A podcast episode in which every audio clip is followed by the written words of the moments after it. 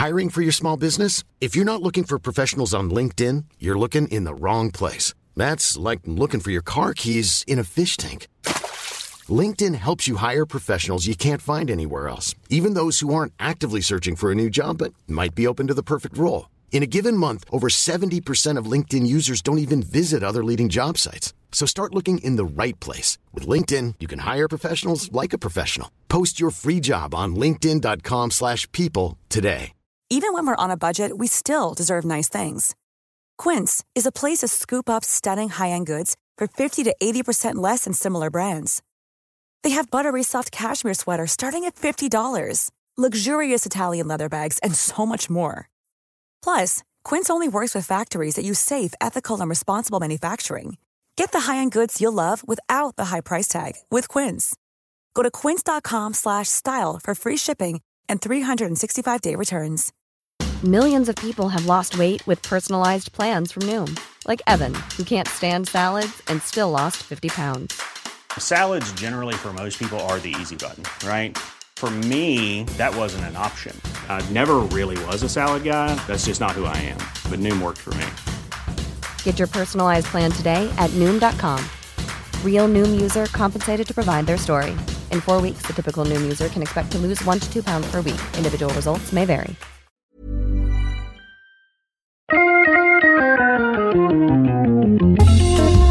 Welcome to Wood Talk. Now, here are three guys who came, saw, and saw it again until they ran out of wood Mark, Shannon, and Matt. All right, it is show number 469 for April 29th, 2020. This is actually an unscheduled show. We decided ah. to, to do a little bonus show for you guys. If it's on um, schedule, then how did I get here? uh, you, we just happened to be in the same place at the same time. We just kept texting you and texting you and texting you until you finally showed Yeah, up. he- the morning of, he's like, oh, "What are we recording today?" Uh, I uh, fell asleep like at 8:30 last night, which is actually like right before you guys were texting. Yeah, And I woke up. I'm like, oh crap, I got a thing. Oh, I got a thing to do. I got a thing to do today. Yeah, Good thing I woke a- up because I didn't set an alarm either. Yeah, But I got kids, so it doesn't matter. Nope, they are the alarm.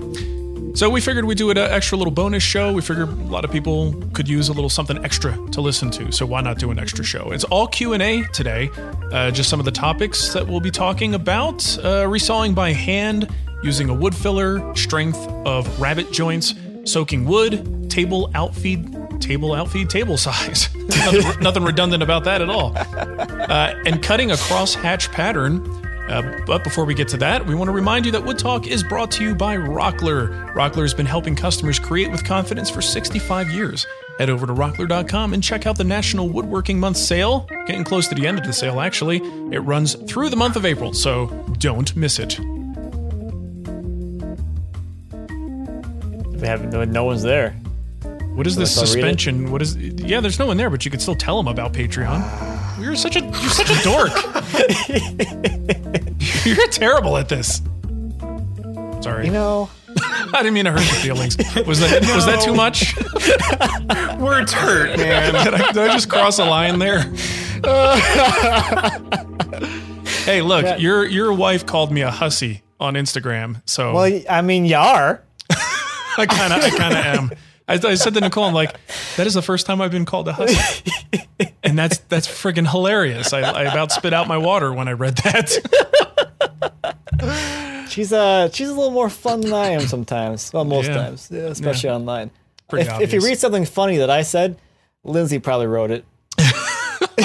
nice, very good. Anywho, if you want to help support the show as well, you can do so by going to patreon.woodtalk and signing up to become a patron of the show. When you sign up, I will try and say your name. Can you say the link correctly this time though? Because you said What'd I say? Patreon. You said Patreon.woodtalk. Ah, whatever. Yeah, it's a subdomain.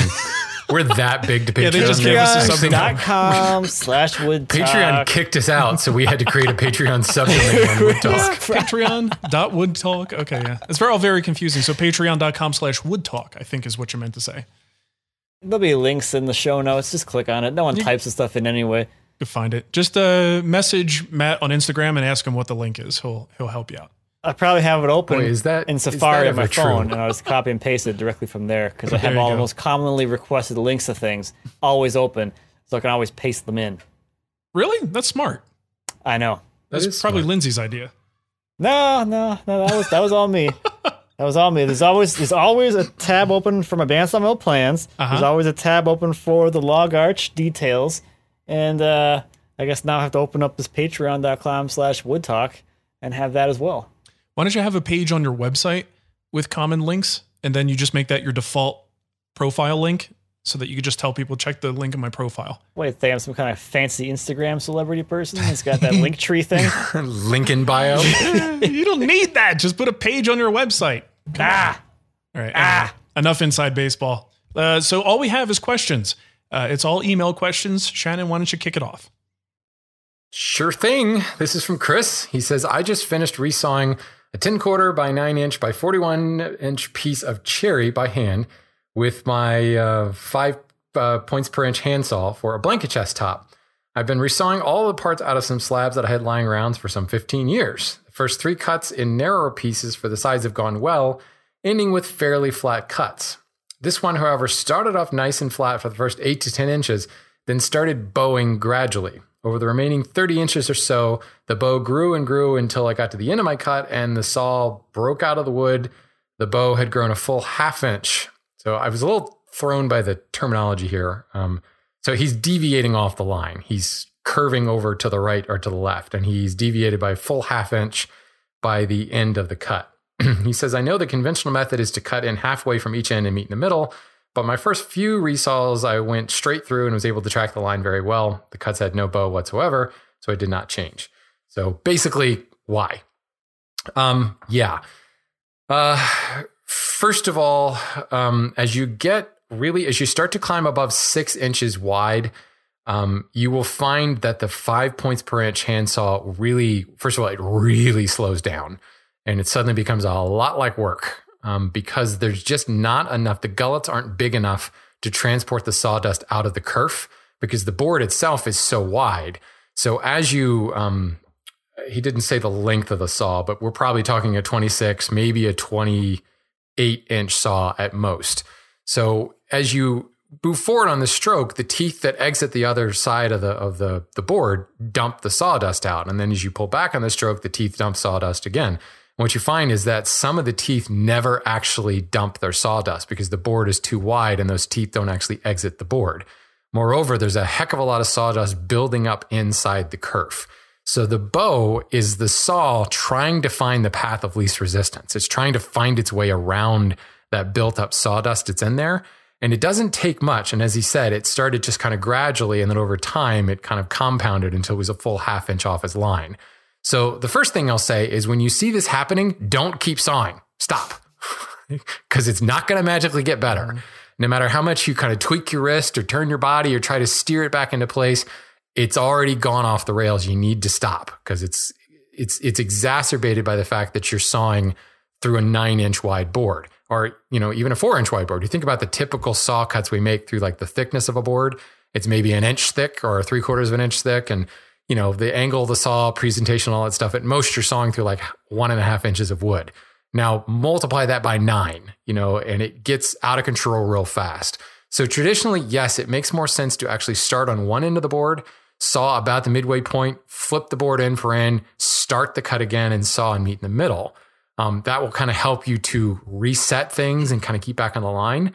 Moreover, it's really hard. I want to know how he made a through cut. How is he holding the board in the first place?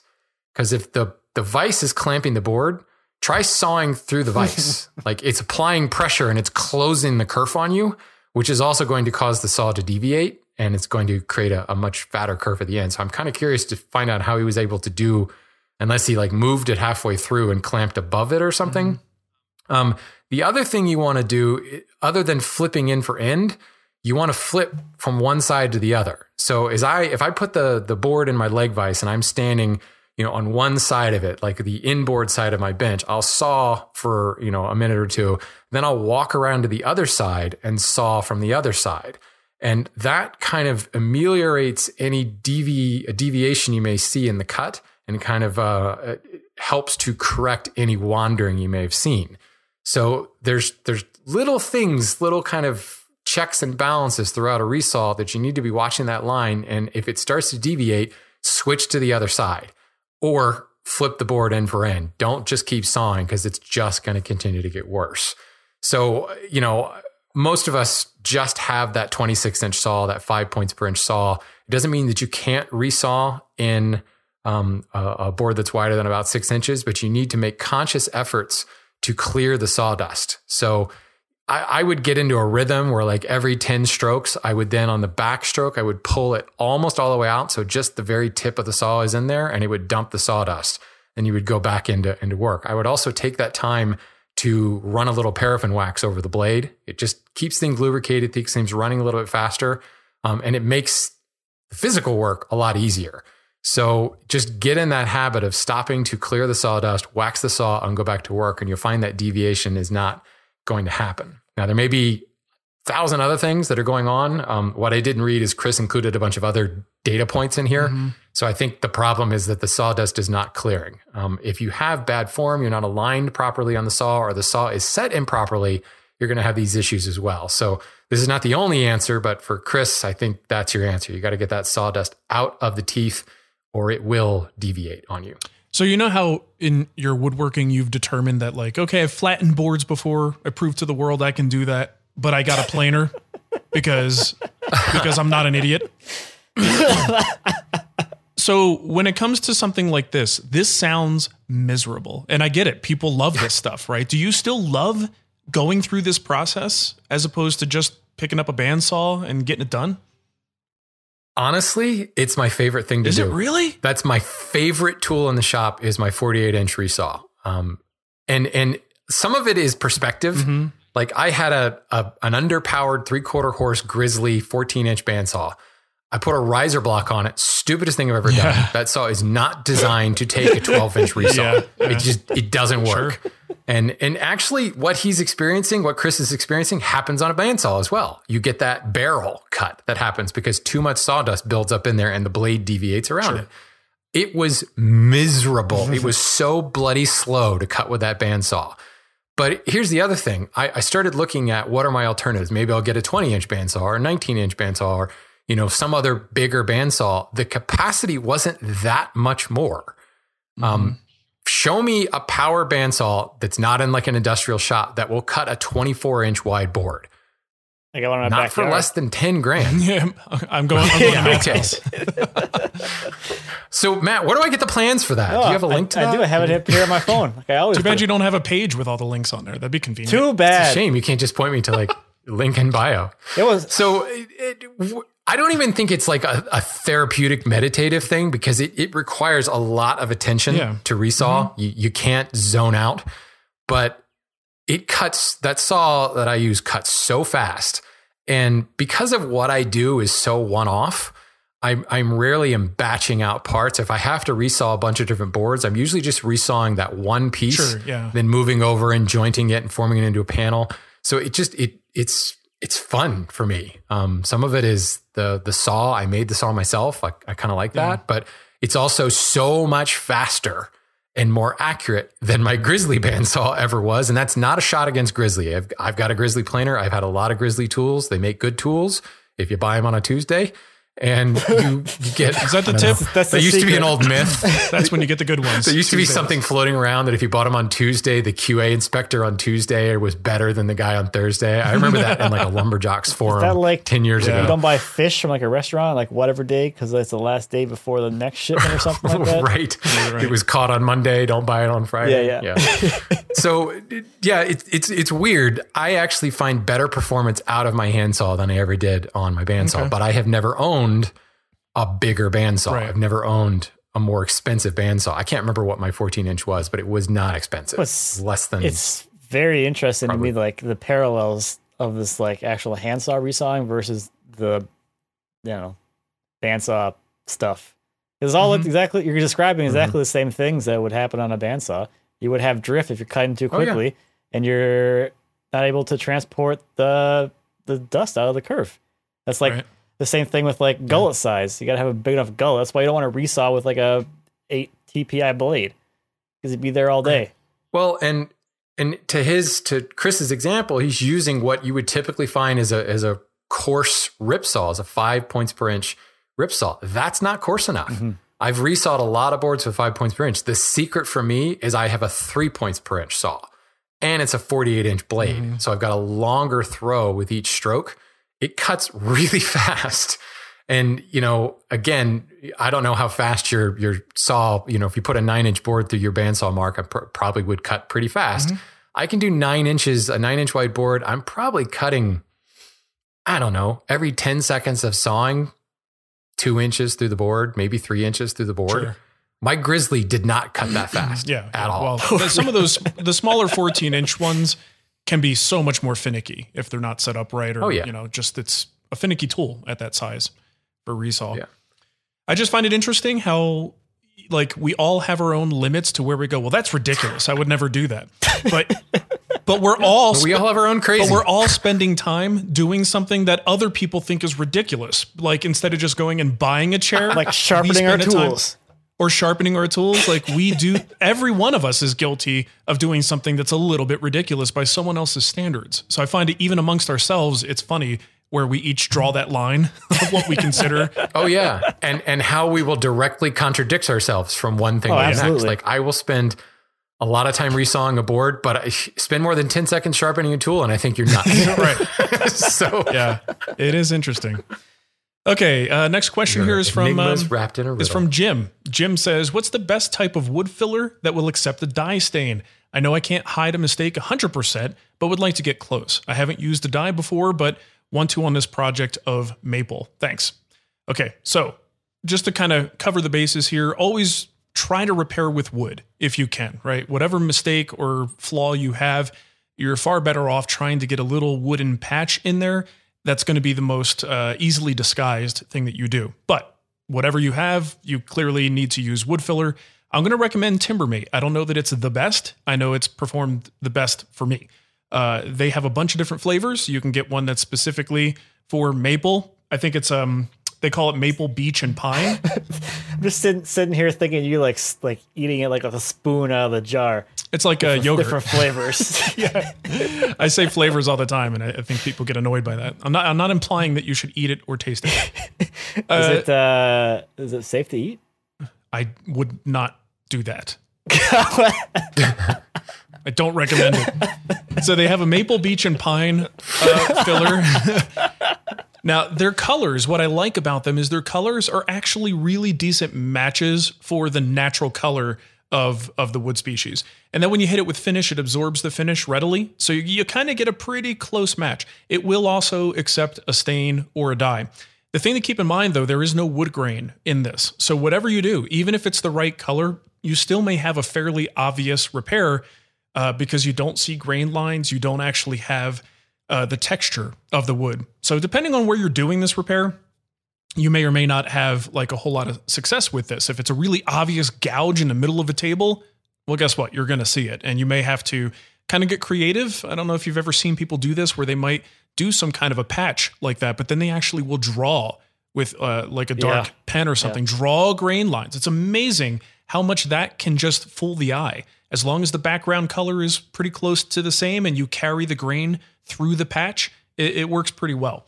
Uh, so this stuff will will probably be one of your better choices. There might be other things out there, um, but I think you just got to maybe test it out on scrap, see how it accepts it. But just be prepared for the the, the fact that once you put that dye on there, it's not going to be exactly the same. It's going to look a little bit different, but it'll get you pretty close.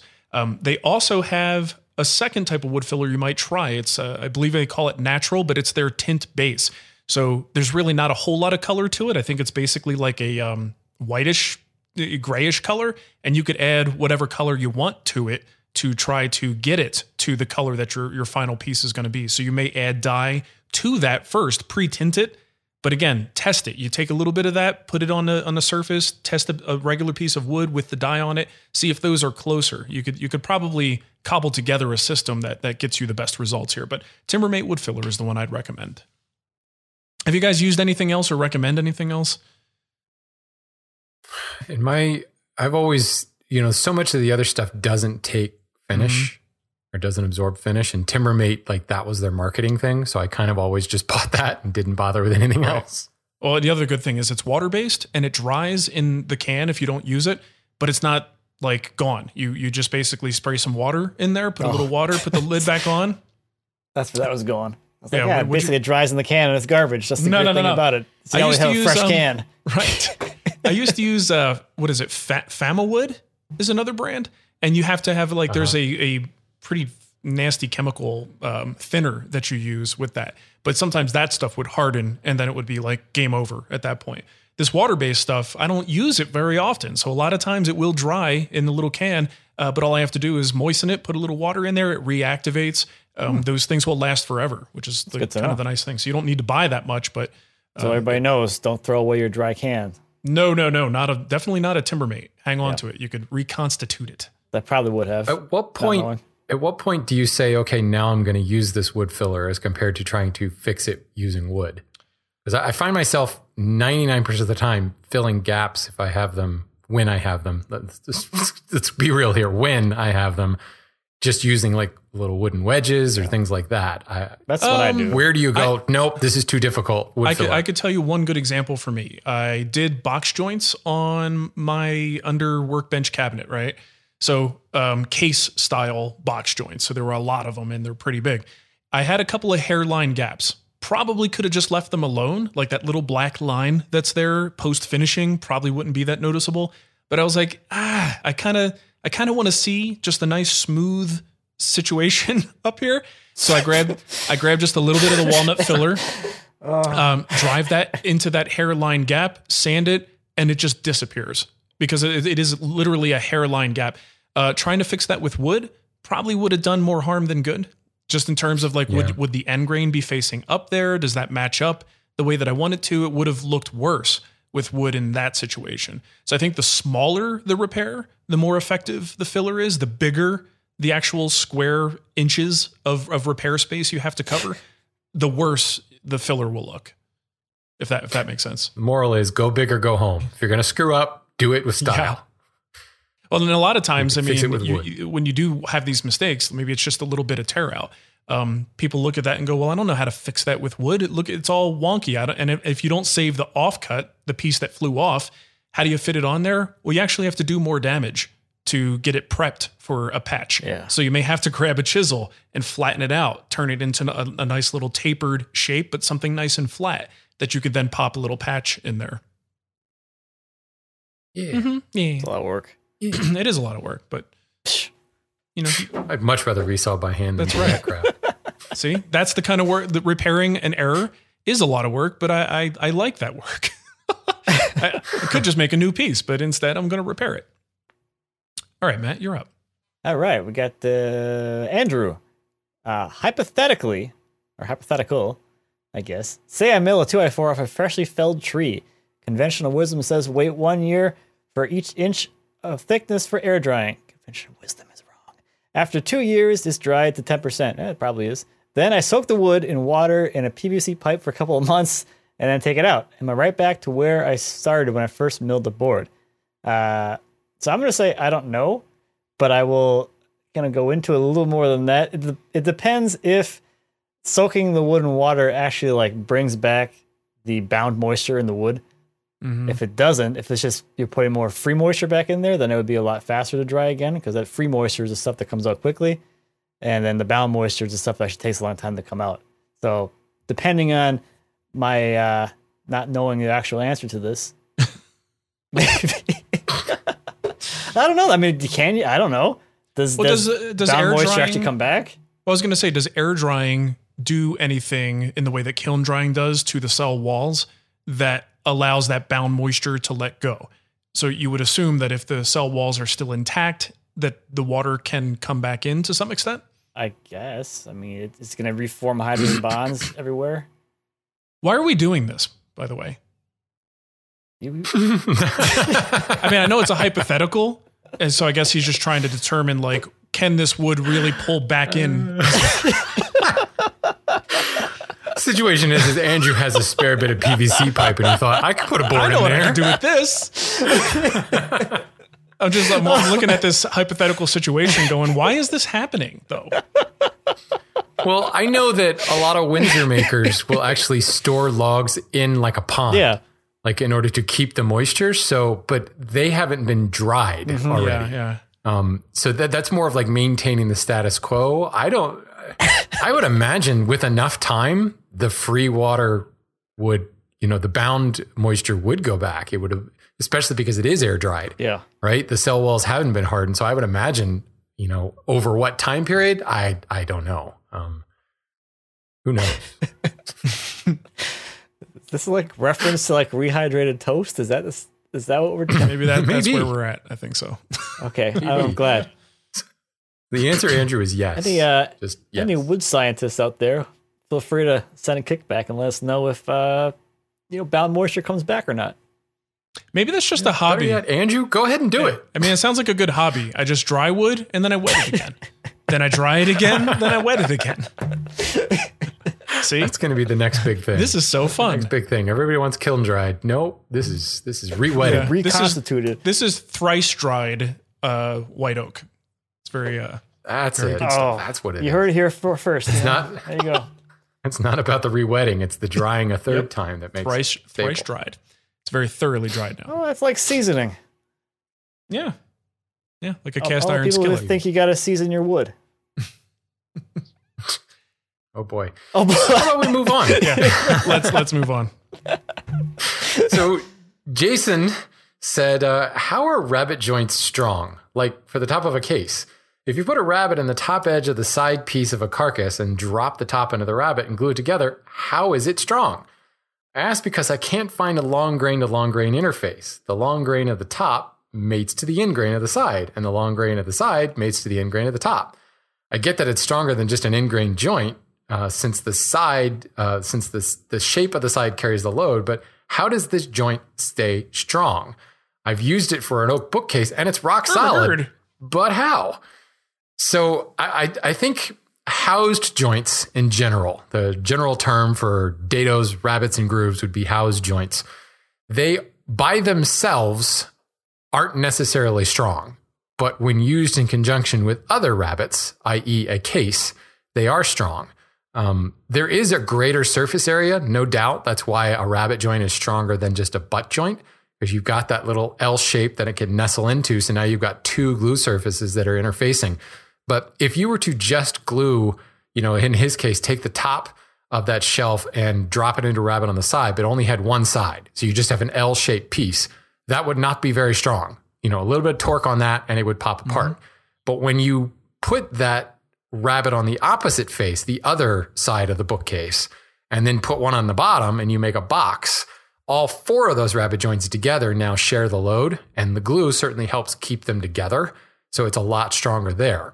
But let's be real, a lot of times when cases like this are made, there are additional strengthening going on, like brad nails. Um, or the um, you look at a bookshelf, for example, a lot of times there's a middle shelf that is also dadoed in place, and that provides additional stiffness to the entire structure. So it's not so much about the individual joint, it's how the joints are used in the overall system of joints to make that box. And where is the load? In the case of the top on a bookcase, there's really no load there.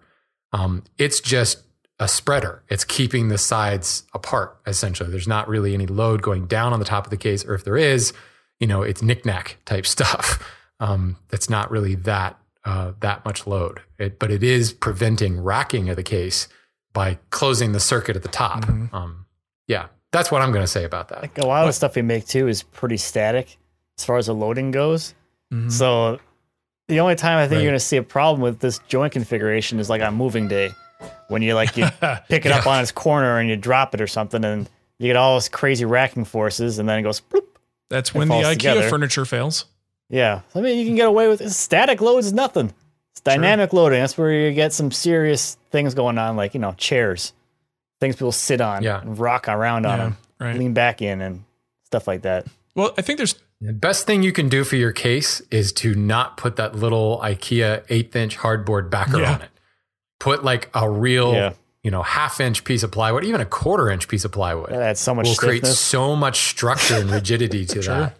then it can't the thing, rack. um, thing, thinking about the rabbet joint, you know, I don't know mathematically or engineering wise what, what this is, but it just strikes me as a piece of material that's held in on two adjacent surfaces. So you got glue on the flat and then glue on the end, right? So even though we're not adding any more face grain necessarily, you're gripping it from two sides.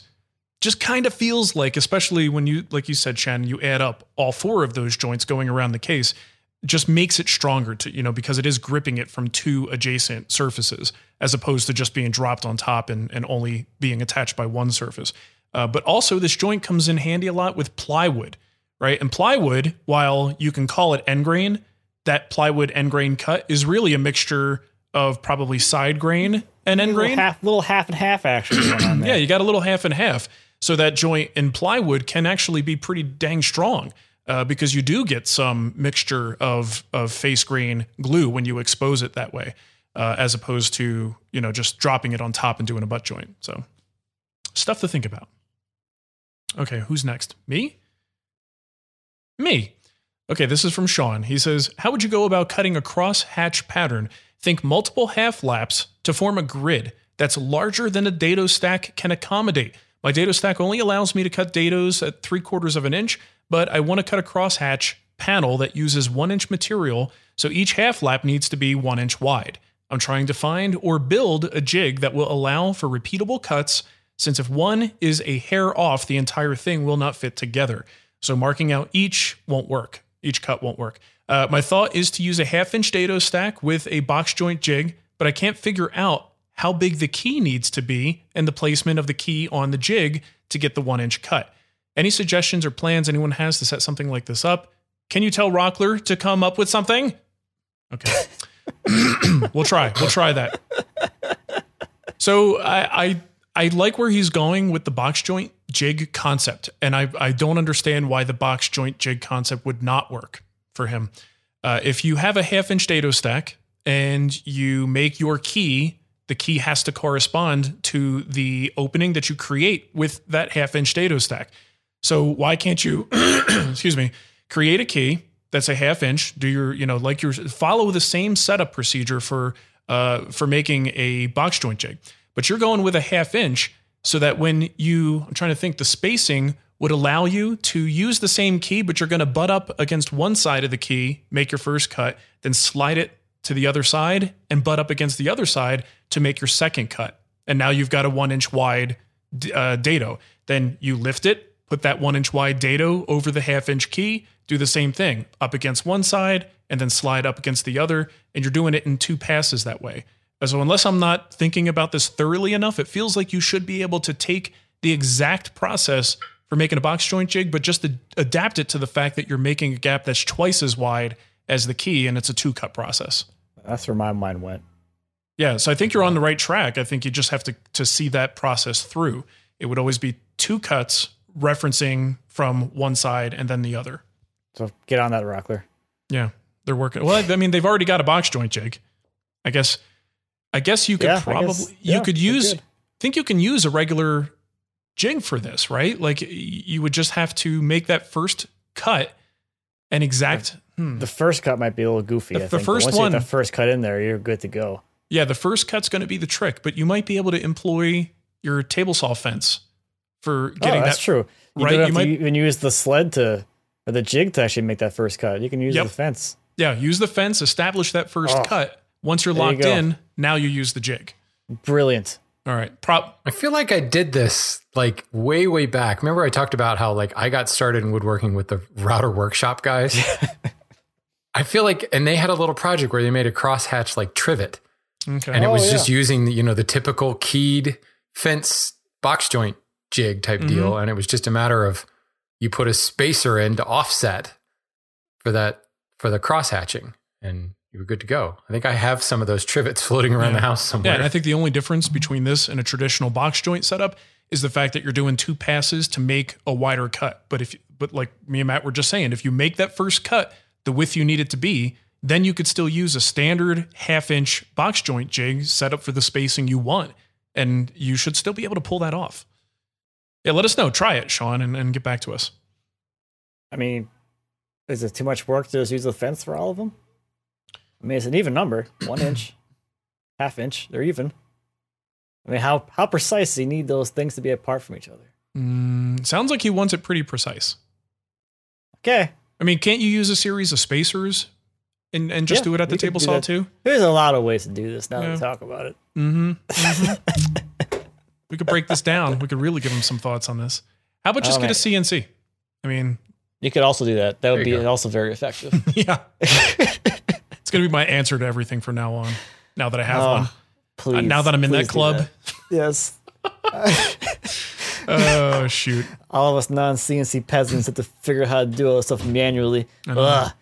Sucks to Ugh. be you guys. All right. All right, this is from Mark. It says on the interwebs, I see outfeed table sizes from 60 inches deep and half the saw width to a full sheet of plywood across the entire saw's width. I break down full sheets on the ground, so the latter is overkill. I do, however, occasionally make cabinets and pieces that require long ripping. How do I find a happy medium? Just do whatever makes you happy, dude. it's uh, really, I think with the outfeed tables, it's really going to depend on like the stuff you're making and like the size of your shop. Can you commit that much floor space to an outfeed table? And do you really need an outfeed table that is that big? When I did mine, mine's uh, two feet deep and it's the entire width of the saw. Because making it partial width of the saw doesn't make sense in the space because it'd be like this weird like nook of nothingness. So that gave me some more free space. And if I wanted to use the outfeed table as like a work surface, I have more work surface to actually use it as, which in a smaller shop, that little bit of workspace really does help a lot.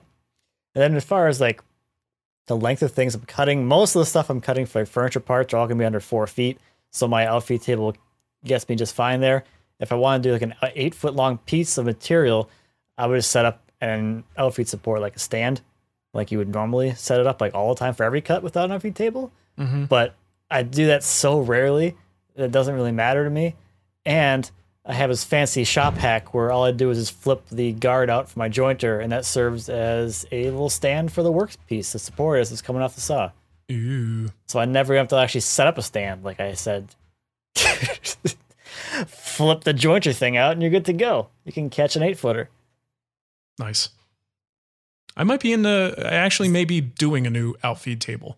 And I think at a certain point, the outfeed table, if you've got the space, it just becomes another piece of shop furniture. So it's not just about, you know, catching material. It can become your assembly table. Then you have a great storage opportunity there. So I think that's one of the reasons why a lot of us will make really big outfeed tables because it's it's just another opportunity for organization. Are you thinking of changing the size on yours, just out of curiosity? So big that you can push the stuff out of the way and still use That's- part of the outfeed table as an outfeed table. Uh, you know what? That's what it's like at Mark Adams. He's got outfeed tables that not only cover the back end of the saw, but they wrap around to the left Oh, yeah. side of the saw. So you've got like so much support all over the place. They're, they're pretty incredible. Um, you know, I don't know for sure. I might even go smaller, Matt, just because I, I, really Yeah. would like to have a little bit of storage, and I kind of want to discourage the use of that space for too many other things. Well, But when you get like super deep like that, it's hard to actually make effective storage because it's like, what you'd have like a four foot deep drawer. you just need very, very big slides. uh, then you got to have four feet in front of it open so you can actually pull the drawer out. Yeah. Well, and it's also one of those things where Google corner drawer slides and you're starting in the right place. But you can really, at least the way mine is set up, because I got the jointer on the extension Yeah. side, um, I can really only access this thing from two sides. So it, it really does make me have to like think about okay, what what kind of storage solutions actually make sense on something of this size and shape, just to make it efficient. So making it a little bit smaller might not be a bad idea. I mean, I've always thought about you know the the, the collapsible type, but imagine you know you've got a smaller little cabinet that's there that gives you support for 99% of what you need, and then maybe you have a little uh, flip top thing extension that's on the very far end of it. Oh, sure. If you need a little extra support, yeah, Yeah. you could flip that sucker up. So, or even a, a pull out. You know, it doesn't need to be completely flush with the top. By the time you get, you know, Yeah, four or five true. feet out, you just need something to catch the board. It doesn't need to be perfect, so you could have a pull out tray. So when you let go, it doesn't like flip up and hit you in the face. exactly. Yes.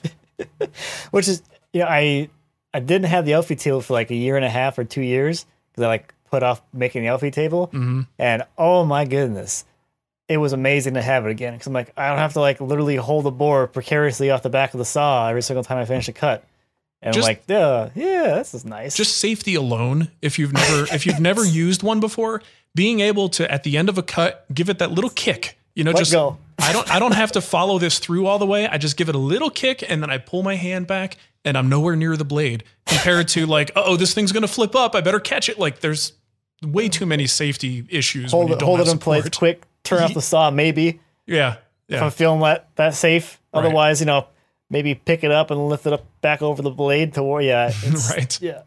good, good stuff. Okay. All right. Well, then our last question comes from Jason. Um, I find it funny because I have notoriously mentioned that I never know the numbers of Stanley planes, but he says, Is there a resource for what the numbering system corresponds to? I'm not talking about a number four is a smoother or a number eight is an enormous joiner, but what's a 121 or what's a number 60? Is there a list you can point me towards that makes each know to know what each number means? Um, yes, this is um, one of those ones that goes back to the early Matt Vanderlist days. Go to supertool.com. That's Patrick Leach's Superior Toolworks site. And right on the homepage, you'll find this link for Patrick's Blood and Gore. Um, it's one of the reasons that you probably are not finding this on Google is because Never search for that. you Google Stanley numbering planes, and, and I couldn't even remember it, but I happen to know to just punch Patrick Blood and Gore into Google, and I got the website. So he has an exhausted list with links for planes number one through 608. And by the way, he asked, does this does a router plane have a number? That one I know. That's a 71. And you can find it if you go to supertool.com. And I'm just saying go to supertool.com because the actual blood and gore page is like something different slash Stanley BG slash STAN 0A, whatever. Just just go to supertool.com. If you're not familiar with Patrick Leach's site, it could be a great place to uh, get into some vintage tools as well. Something also worth noting about that too is that you're talking mostly like the Stanley numbering system. So if you're looking at like other manufacturers, they probably got their own numbers, but they're going to be like Stanley equivalents is what you're going to see. True. So Yeah, like Miller's Falls planes are kind of the same, but not quite, just to keep things fun. yeah, it cannot be the same. Got a little bit different. Some of these descriptions are pretty funny. Like Yeah, he's got like it's a lot of tongue oh, in yeah. cheek. Like Yeah. this is a stupid thing. We should never buy painful this. dados, more damn block planes, che- cheesy transitionals. Interesting. Yeah, there's there's no lack of opinion in this uh, Yeah. editorial It's page. great. and it also looks like it was uh, coded 15 years ago and never changed. I think a little longer than that. yeah, maybe 20. well, what's funny is it always it's said currently under heavy construction for like nine years now. it's like a Google product being in beta. Always being in beta. yeah. Okay, cool. That's, that actually looks like a good resource. All right, so that just about does it for us today. Hope you enjoyed the little Q&A show. Remember that we are sponsored by Rockler. Rockler is a family-owned business since 1954. They're your go-to source for high-quality and innovative woodworking tools, finishing supplies, hardware, lumber, and expert advice. Whether you're building a simple bookshelf, a custom desk, or new kitchen cabinets, Rockler has everything you need to make your next project a success. Visit rockler.com and use the code WOODTALK, all one word, to it's just WoodTalk, not WoodTalk, all one word. I got to space things out a little bit when I say that. Use the code WoodTalk, that's all one word, to receive free shipping on most orders over $39. I see somebody ty- typing it in going, Wood Talk all one word. No, it's not, not working. Not working. I mean, maybe they should enable that one as well. just in case. Yeah. yeah. Right. Uh, all right. Well, thanks for sponsoring the show, Rockler. We appreciate it. I love you. You do very much. Um, we also love it when you guys send us questions. So please do that. Go to woodtalkshow.com, go to the comment form, fill out your question there, or go to Instagram at woodtalkshow, and you can ask us questions there. Uh, you can become a patron over at patreon.com slash woodtalk, and you can submit questions there. And we sometimes tend to give those a little preferential treatment, you know what Sometimes I mean. Sometimes we do. Sometimes we do. Finally, you can find us all individually on Instagram at Matt Cremona, Renaissance Woodworker, and Wood Whisperer. Excellent. And don't really have a social call to action for this extra show, guys. Do we need a social Send us call your to questions. Nah, Post we- your questions. We could take a break Just- from that. Action? Just post any random picture you want and put hashtag WoodTalk469, and that'll be fine. anything kind of weird want. things we're gonna get. Uh, whatever you want to do. All right. Well, thank you for listening, everybody, and we will catch you next time. Happy extra show, everyone. goodbye.